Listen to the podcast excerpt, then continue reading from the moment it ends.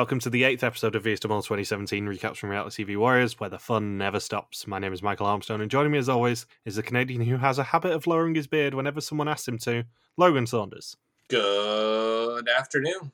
Good afternoon. I warned you that this episode was a bit of a weird ending, and I wasn't lying. Logan has seen the start of the next episode as a result of this, so we will be discussing the the results of the execution at the end of the episode. But what a weird episode! What a weird structure. Yeah, I was thinking, man, when I was watching, I was thinking there are some parts that are really dragging. We're seeing a lot of conversation for a Final Four episode, and then once I noticed there was about three or four minutes left in the episode, I'm thinking, oh, they're not going to execute anyone, are they?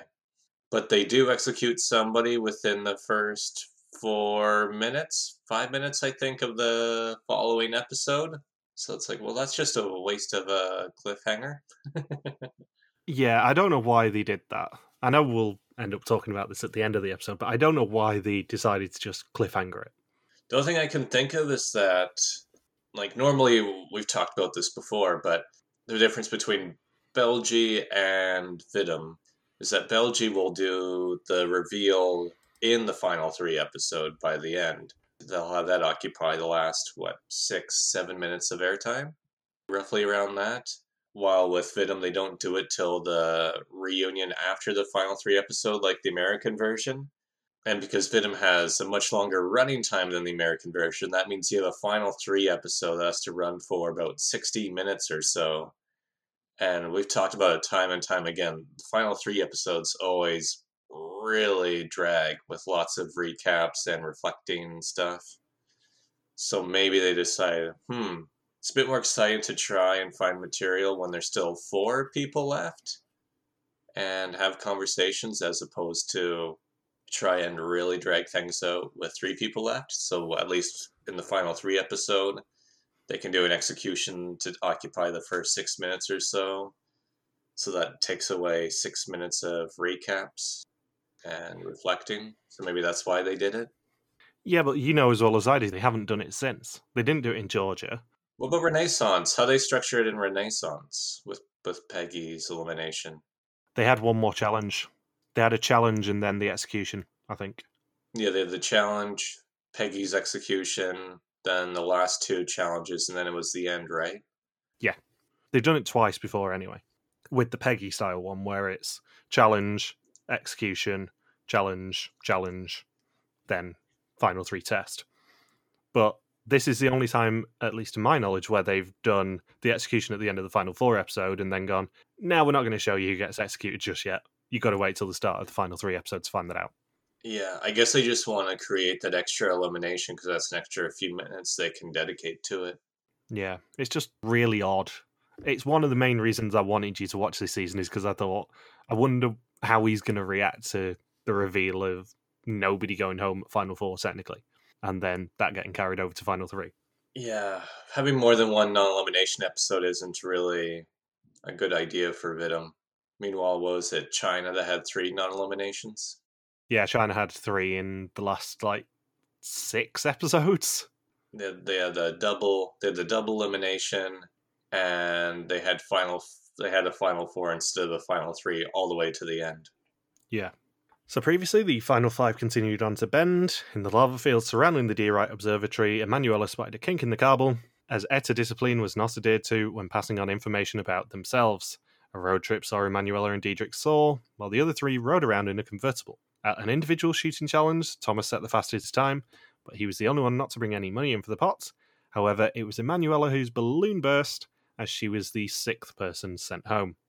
And they are still in Bend. Art says that Emanuela was still convinced of her mole, another victim of Jocham's alliances. Four people are left Dream Anna and Sanna, which is one too many for the finale.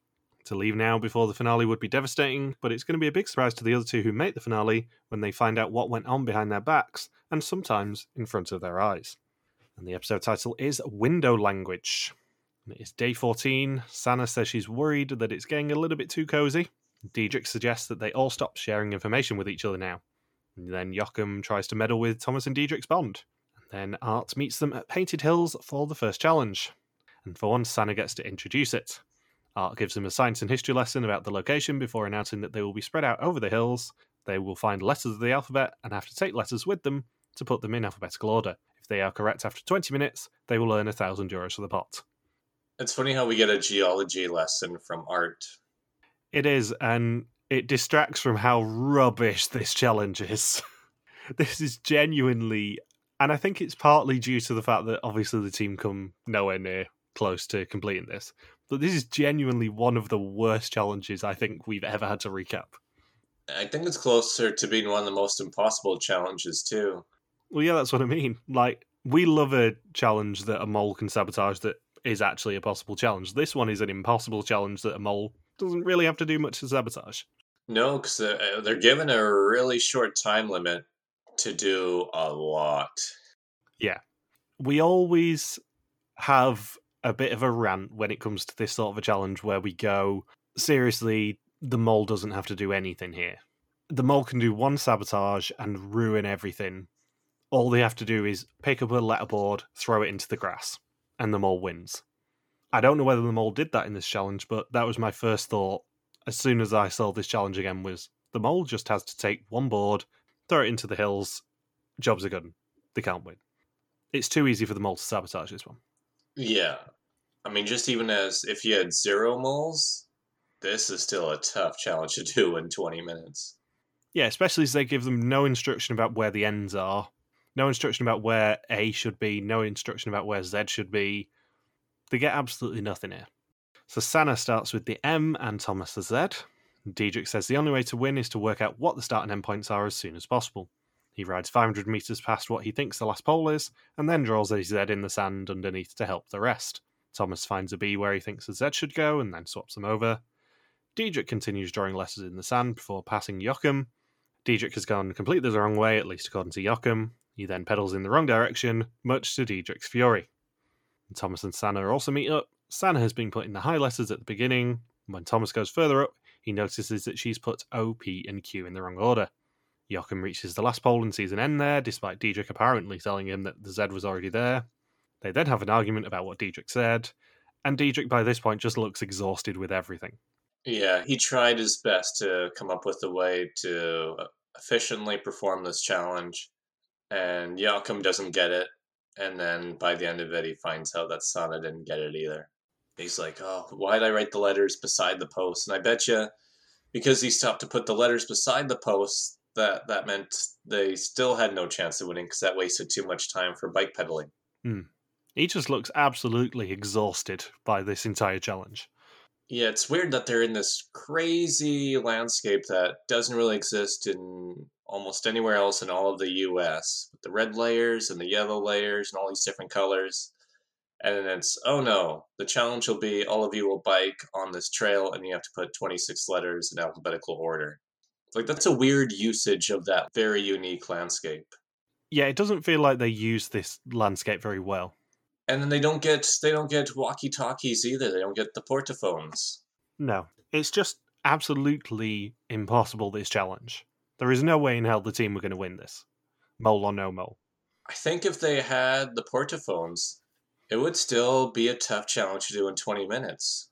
Yeah, because the mole could still just hold the button down.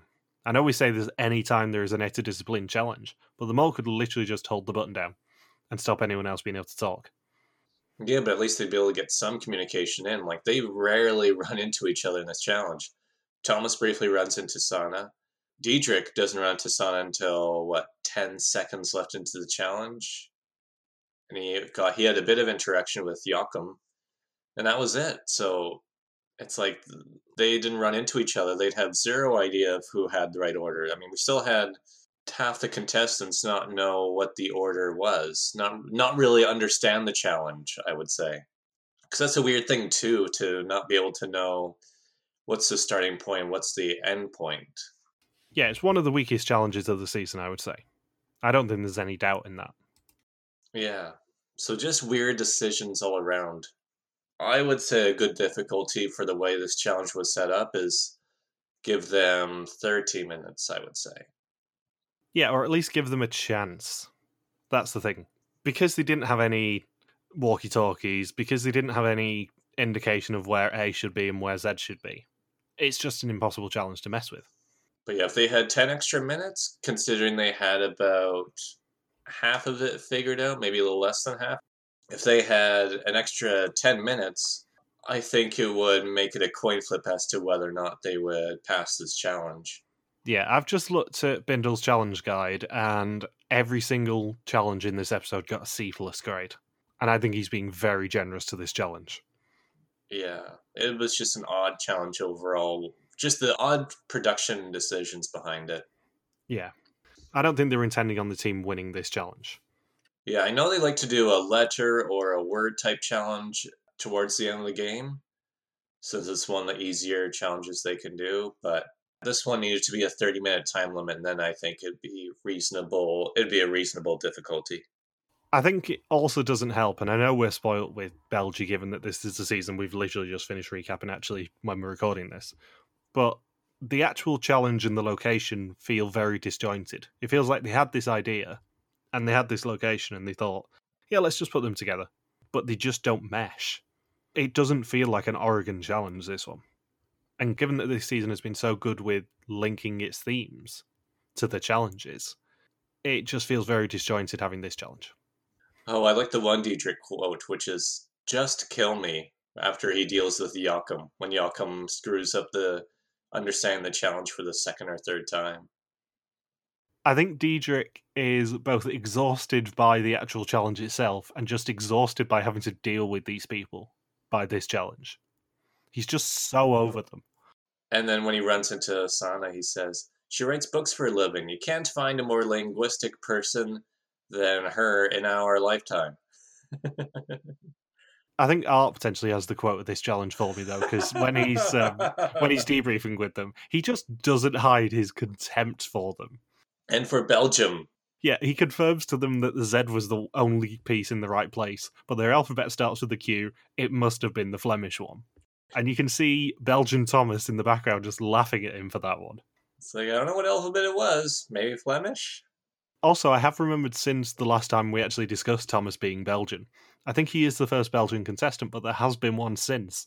And I only remembered it after editing one of the previous episodes in this season, because Evi was Belgian as well, off of Colombia. Oh, okay. You know, the one who everyone suspected until she went home in week two. Oh, the Expedition Robinson host. Yeah, she was Belgian. Well, she still is Belgian, as far as I'm aware. She was Belgian. She converted. As far as I'm aware, she is still Belgian. So after the challenge, they arrive at their hotel and Sana mounts a coup to try and separate Thomas and Diedrich. It doesn't work. And Joachim tries proposing a bond with her, given that she's asked twice when he's been taken. Now she's his sloppy thirds. And she says she went all in on him the past two tests and survived. He's lost two women already, so who else could it be? Joachim then proposes that they share lists. She says it's helpful, so she has the most knowledge about her mole. He makes an ultimatum. Who does she want to go to the finale with, him or Thomas? And her reaction is confused at best. It's also our banner reaction this week because Sana's like inability to hide her reaction to Joachim in this scene is very entertaining. But they do end up making a finale bond. If you pause Joachim's face at the 19 minute mark, he makes the weirdest face I've ever seen when they're discussing their bond. I knew I wanted Sana to be the banner for this episode just because she made me laugh as I was actually watching it. And when I went back to try and get the screenshot for the banner, I just couldn't stop laughing at her looking very confused at Joachim, then trying to hide her laughter, and then remembering she actually has to have a poker face at some point. It was just a very fun reaction. And I know I've said this numerous times this season. I wasn't that high on Sana when I originally watched this season. She was all right. She was there. She wasn't Emanuela, so I didn't care that much. But she's sneaky funny in these episodes. I know she's a comedian by nature, so she kind of should be funny, but she's sneaky funny in some of these episodes. She's always good for a reaction, if nothing else. It's just the most uneasy bond I've ever seen made since Joachim had already rejected her twice in the past. And he's like, well, I guess I'll trust you, even though you just told me you've gone all in on me on the quiz for the past three rounds. I guess you can be my sloppy thirds. Yeah, I guess so. I mean, I mean, I'd rather it be Sigrid or Emmanuel, but I guess I don't have much choice at this point, do I? So Diedrich also says that he's worried that Joachim and San have a bond, but it's nothing compared to the bond that he has with Thomas. This isn't foreshadowing for the back end of this episode at all. and they are driven to Redmond, the antique capital of the United States, for the second challenge of the episode. Have you heard of Redmond before, out of interest? Could have sworn there's a Redmond, Washington. There is a Redmond, Washington. It's where Microsoft's from. Yeah, that's the Redmond I know. It's also the Redmond I know because it was the one I first thought of when Redmond came up as a captain in this episode. I'm like, have they gone to Washington? And then they explain that it's the antique capital of the US, and it's like, oh, that's something to be notable for, I guess. It's the antique capital of America. One of the weird things about the States is that I believe there's a lot of cities that share the same name in a bunch of different states. Yeah, there are. As you might be able to guess, I'm not wonderfully high on this episode. I really don't like the exemption game that ends this episode.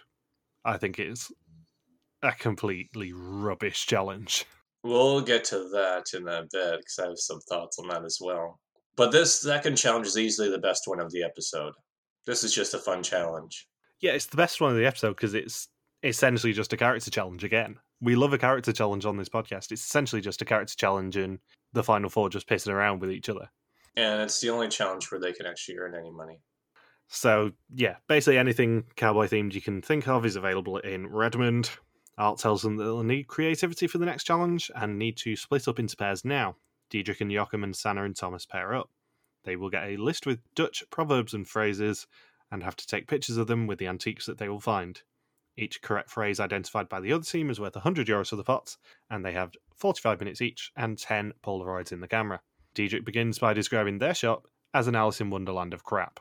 Do you notice Diedrich's shirt in the first challenge? Was it the video game one? The NES shirt, yeah. Yeah, because he's worn it in another episode as well. Yeah, what was it? Classically raised? Classically trained, it was, I think. Classically trained, yes, that's, yeah. Yeah, Diedrich does have some cracking shirts, I have to say. And then Thomas is wearing his 94 shirt in Roman numerals once again. He is, because he's only got about three t shirts, one of which is the Say No to Racism one, which went well for him last time. Yeah. And Sanna and Thomas decide to each pick a saying and then focus solely on that. Their first is looking a gift horse in the mouth, and they find a horse toy, and Thomas gets headbutted by it when trying to look into its mouth. Joachim then holds a dog in a pot and looks confused. Diedrich says that their photos are all about capturing the right emotion. He takes a picture with a saw and a red chair. Thomas then finds a car door, and Sanna insists on making their scene cozy, and he pretends to fall through the door because that's part of the proverb apparently. Joachim grabs a rubber chicken to represent you can't pluck a bald chicken, and somehow one of Sanna and Thomas's pictures flew off in the wind. Sanna finds it suspicious, but Thomas can't imagine that one just got up and flew away. And now we get to the one that I had forgotten about, and the one that I think probably would not have aired had this aired in 2021, and that is Joachim trying to represent coming out of the closet. Yeah, I was I was very surprised. I'm thinking, wait, are they saying what I think I what I think they're saying? And then Joachim dresses up in pink, and he's trying to strut around and make a an interesting face. I'm thinking, oh no. the worst thing about this is the fact that they are asking the other team to identify this, and openly homosexual man Thomas is one of those people guessing. And he gets it right away. Yeah, I have to suspect that there may have been some conversations off air about that one. I'm surprised that proverb was included in because you, you're just asking for offensive stereotypes if you include that proverb in because it, it would be an easy one to do. It's like, well, on one hand, the audience, half the audience is going to hate us, but on the other hand, I would like 100 euros in the pot at this point. Yes, 100 euros being cancelled on Twitter. It's a difficult balance at this point. And Snapchat, apparently. Well, yeah, that as well. So Sanna and Thomas get nine of the ten that Diedrich and Joachim took, and Diedrich and Joachim get eight of the nine that Sanna and Thomas took, giving them a total of 1700 of 2000 for the challenge, 1700 of 3000 for the episode, and 12,010 euros of 53,250 for the season so far. And we definitely get the molliest thing of the whole challenge, which is one of Sanna and Thomas's photos flew away in the wind, apparently. And all I can think is, one of them's gotta be the mole because that's a very very molly thing to have happen in a challenge like this. Just lose one mysteriously to the wind. That's a huge red flag. I must admit i was trying to remember when rewatching this challenge whether that was a mole action or not. I can't remember. Yeah, I was thinking, oh man, that's uh, I mean, those two are pretty much top two on my suspect list, so that doesn't help things. I wish they were split up. I wish they were two separate groups, and I would be like, yep, that person's my number one suspect now. I must admit, this episode is way more interesting watching it on a rewatch than actually watching it at the time. Because obviously, I know what happens in episode 9, as do you now. But because I know what happens in episode 9, all of the seeds that are planted in this episode, you go, oh, yeah, I get it now. That's interesting. I like how with the, the X'd out box photo, how Thomas is like, man, I looked like a bad Backstreet boy. No wonder they couldn't guess what I was. Uh, what can I say? He's a larger than life character. So they wake up on day 15. Sana says she said yes to a bond with Joachim because he's the mole, but he says he survived by voting for Diedrich the past few tests. Did he lead Emanuela and Sigrid to suspect Diedrich and go home as a result? She admits to him that he has been her mole three times now, twice fully, and one half. He says that's impossible. He admits the last three times he's been on Diedrich, so it's weird that they're both still there. She tells him that Jeroen went home suspecting both Diedrich and him. If Sigrid and Manuela went home suspecting Diedrich, and she's still here, that means that they were more wrong than she was with Joachim, leaving just one person who she's never, apart from a brief moment, suspected Belgian Thomas. Joachim says it makes sense, but he doesn't necessarily trust Sana. Art meets them for the final challenge at Fort Rock, one which will guarantee them a spot at the reveal. They will be blindfolded and spread out across an area equidistant to a pole with an exemption tied to it. All they have to do to earn the exemption is take it from the pole without being seen by anyone else. If they are spotted and their name and colour is given to Art over the walkie talkie, then they are out of the game, and the same will happen if they give an incorrect combination. And the game will continue until someone claims the exemption. This was almost a broken challenge, I would say. Yeah, you know how midway through the season I started talking, I think it was on a Bindles episode, about how this season, in my mind, is notable for challenges and other things just going wrong for production. Everything happens that shouldn't happen for production. I think this challenge is another one of them. I think they fully intended on this challenge not ending up being people sitting in an Oregonian field for two hours waiting to see if they could work out what color the other people were wearing. I think they were expecting people to rush for it. And as soon as Sana gets caught rushing for it, everyone else sits on their ass for two hours. Was it two hours or was it longer? I think it was about two hours. I don't know for certain, but I think it was at least an hour and a half. I don't know. It might have been longer. I mean, just the footage that they show makes it seem like it went on for a long time. Yeah. This is, I would say, the worst Final Four exemption challenge they have done in years. I think I would add and say this is probably the worst Final Four exemption challenge I've ever seen, or just eh, or in general. yeah, bearing in mind we had what four years before this a challenge where someone won an exemption and then had to defend it by playing a laser game from a helicopter. And then fast forward four years later to an exemption game that is literally at Final Four, sitting in a field waiting to spot each other. I guess the closest challenge I can think of for Belgium is the Hunger Games challenge, where they did it with what five five people were in that one. Six. Six Hanzo six. Okay, because that one that one was a similar concept where they had the exemption in the middle of the field, and then there was a big fight for the exemption. But they had lots of other elements to it, potential to earn money, lots of twists and turns throughout the what was it, ninety minute or two hour time limit where it was really fun to watch and really exciting to watch. And then here it's just very, very bare bones, where it's just, okay, you're in this field, there's going to be the exemption here. And if you get caught trying to take the exemption, you're out of the game. And whoever claims the exemption wins. But the field wasn't thick enough for them to really hide through. So it just becomes a game of whoever gets closest to the pole is going to get found out and eliminated, and the person who's going to win is just whoever doesn't go for the exemption. Yeah, the difference between this and the Hunger Games challenge in Belgium is obviously the fact that they were adding additional requirements. So they basically always had to be on the move in the Belgium one. And they could directly eliminate each other rather than just calling out on a walkie talkie and saying, Joachim Green, they actually had to shoot each other with paintball guns. And there's a bit more activity in that rather than Joachim essentially winning this exemption by doing absolutely nothing. Like Luigi. It's like the Luigi meme from Mario Party. Luigi wins by doing absolutely nothing, and well, at least Joachim actually presses his finger down on the walkie-talkie and says a few words to Art twice during the game. But yeah, that's as close to doing absolutely nothing that somebody has done for an exemption, outside of say the early rounds of the American version, where people just stumbled onto exemptions without even trying. Yeah, it's an incredibly passive way to earn the Final Four exemption. Yeah, usually it's like really, it's usually a really tense battle whenever they go for, if there is an exemption at Final Four, it's like, oh, who's going to get it? Who's going to get it? What's going to happen here? What strategy should they use?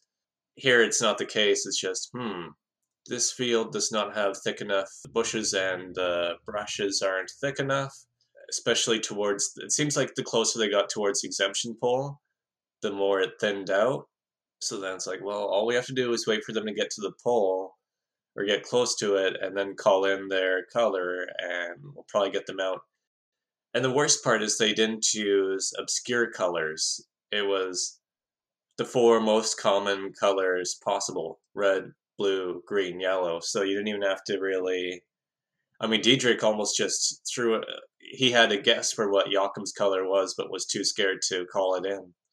I have two more points on this, one of which is on the subject of the colours. It is very convenient how the two colours that were left at the end were green and yellow, which are closest to the colour of the actual scrubland that they were playing in. And number two is from a production standpoint, going back to my original point on this challenge, Joachim winning is the worst case scenario, I would say, because he is the least fun of the four left, and you're now guaranteed to have to put up with him till the reveal. Yeah, because this challenge is set up with whoever has the most passive strategies guaranteed the exemption. So of course it means the most passive player is going to be the one who gets the exemption. I know when he listens to this, Nick is not going to be happy bunny with me for slagging off Joachim, but Joachim is by far, I would say, the least fun character of the final four. Imagine if Emanuela was in this challenge. Yeah, exactly. One round later, and Emanuela could have potentially got her way to the finale with this. And imagine her reaction. Is there a strategy you think where you can claim the exemption? Like physically, like not not not the Joachim way, but to actually get to the flag? I don't think so. I think the only way to win this exemption is war of attrition.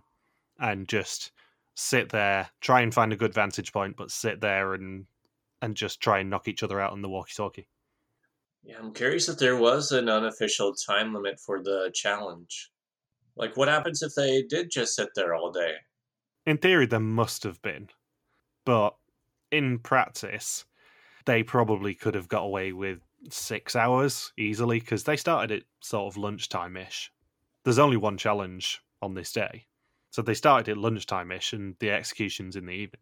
So it doesn't really matter to production, I don't think, how long this challenge lasts. Yeah, my guess is maybe they sort of like the rules with Hunted, where you have to move a certain distance within a 10 minute time span or something. Then I could see that being a much more interesting challenge where it's like, okay, you got to move at least, say, five meters every 20 minutes or something like that yeah, the worst challenges, and I do say this a lot, the worst challenges are ones where it's not that fun for the contestants and it's not that fun for us to watch. This is a prime example of a boring challenge to play and a boring challenge to watch. Yeah, they just needed some other elements or other distractions. Just something that was just way too stripped away. It was just way too thin of a challenge. And don't neglect to remember this is for an exemption of the finale. This is the most important exemption in the game. I wish they maybe would have done this challenge blindfolded or something. Just made it even more of a challenge to try and find the flag. Yeah. That must have been a health and safety nightmare if they did that, though. Can you imagine? Tripping over bushes and stuff. Yeah.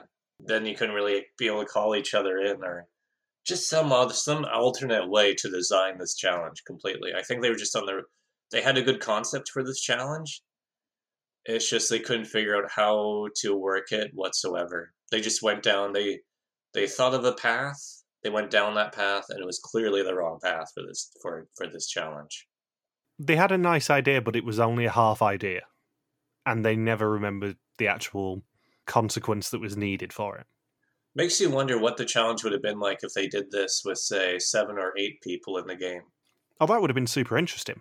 But then you would have had to balance the colours to make sure they weren't super easy to guess. Or do some other way where it's like, okay, somebody just grabbed the flag. Who grabbed the flag? And then you have to guess who grabbed the flag.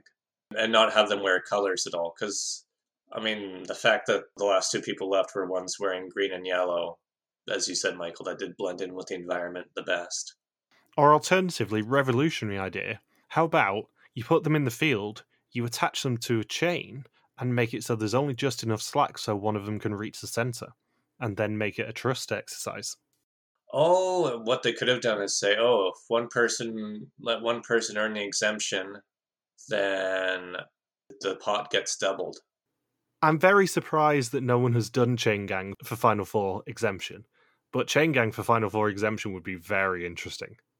Just have a lot of money at stake. Be like, the pot gets doubled, or just have it really high stakes money wise. Make it really tense. Say either the pot gets doubled or the pot gets halved. So yeah, this is a complete stink of a challenge in summary. Yeah, Joachim wins it. He's safe. Yeah, I have no interesting notes here. I don't think. No, let's move on.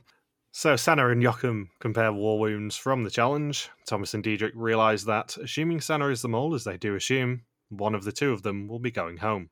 Diedrich proposes that they should put a few questions on Joachim, assuming that she's on one of them fully, and she will go home if she's too focused on one of them, and if she isn't the mole. Yeah, it's a very, very logical strategy where it's like, well, if Sanna's the mole, Joachim's exempt, and both of us think Sanna's the mole, we both go on her, it guarantees one of us goes home. But the only way that both of us survive is if we're wrong and Joachim is actually the mole, and we both go on Joachim, then Sanna goes home. So it's actually a really good strategy on Diedrich's part. If the goal is to get him and Thomas to the final three. So it's now time for the test. 20 questions on the identity and actions of the mole. Whoever knows least will go home, except for the mole who can never go home. Joachim has an exemption. Up to finale. Thomas says it's not a good idea to put everything on Sanna. He's sticking with his tactic of spreading over two people. Sanna says Thomas sometimes does things that people don't see, which is why he could be the mole. Thanks to her chat with Joachim, she can rule Diedrich out, so she spreads over Thomas and Joachim. Diedrich answers the first question with the mole being a woman, and the last with Joachim being the mole. And that is where the episode ends.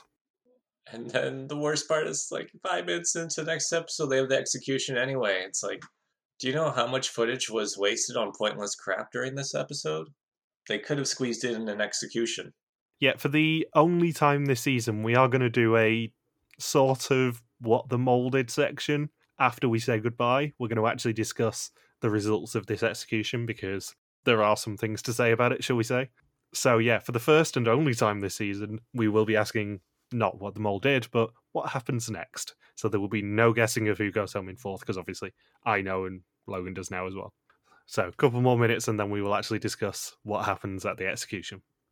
So next time, Art takes the finalists to Mole Town before the last assignment that could win them more money than any other in Venom history, and the answer to the ultimate question, Wie ist der Mole?